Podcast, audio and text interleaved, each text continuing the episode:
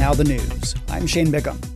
China and the Maldives have agreed to upgrade bilateral relations to a comprehensive strategic cooperative partnership.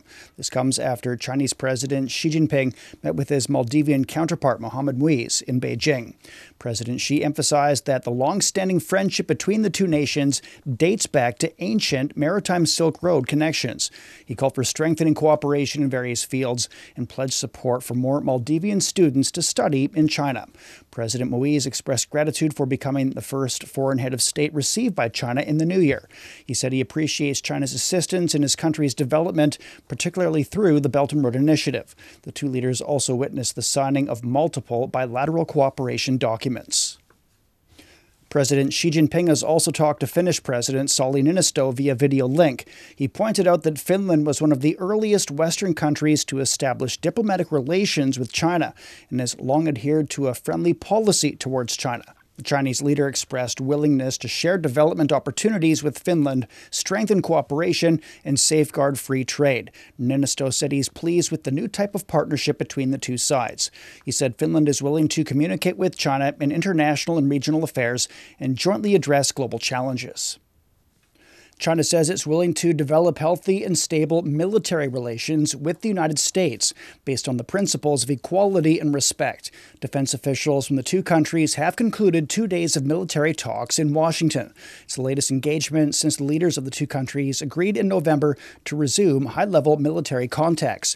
China made it clear that it'll not back down on the Taiwan question and that the U.S. must stop arming Taiwan. Beijing also urged Washington to reduce its military deployments and provocative actions in the South China Sea. British and U.S. naval forces are said to have repelled the largest attack yet by Yemen's Houthi rebels on shipping in the Red Sea. Reports say the militant group launched at least 21 drones and missiles overnight that were shot down by carrier based jets and four warships. No injuries or damage were reported. The Houthis have not commented on this. In recent weeks, the group has repeatedly targeted vessels transiting in the Red Sea to show solidarity with Palestinians in Gaza. The Chinese embassy and consulates in Ecuador are suspending operations until further notice. It comes after the country's president declared internal armed conflict amid an escalation in violence. Daniel Noboa is also mobilizing the army to combat organized crime linked to drug trafficking. The measure followed a day of riots at several prisons across the country. It also came on the heels of a shocking armed takeover of a television station in Guayaquil in mid broadcast. Meantime, neighboring Peru's declared an emergency along its northern border with Ecuador. Dan Collins has more. On Monday, Noboa, who took office in November, declared a 60 day state of emergency. That decree was prompted by the prison escape of the country's most dangerous criminal on Sunday. Since then, several police officers have been kidnapped and car bombs detonated.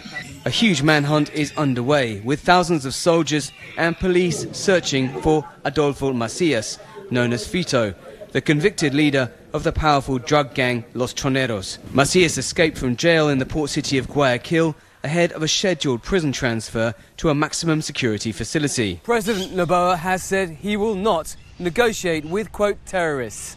And his government has blamed the recent prison violence on its plans to build a new high security prison and transfer jailed gang leaders. South Korea's main opposition leader, Lee Jae-myung, says his stabbing should mark the end of what he calls the politics of hate. Lee made the comment as he was leaving a Seoul hospital where he'd received life saving treatment. The politician was stabbed in the neck last week during his tour of the southern city of Busan. Police have identified the suspect as a 67 year old man who carried out the attack out of political motivation. Scientists have confirmed 2023 as the hottest year on record. The European Union's Climate Monitoring Service says Earth was 1.48 degrees Celsius warmer than the average in the 1850 to 1900 pre industrial period. The figure is very close to the 1.5 degree target set by participant countries at the 2015 Paris Agreement.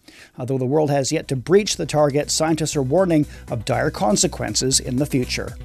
That's the news. I'm Shane Bigham.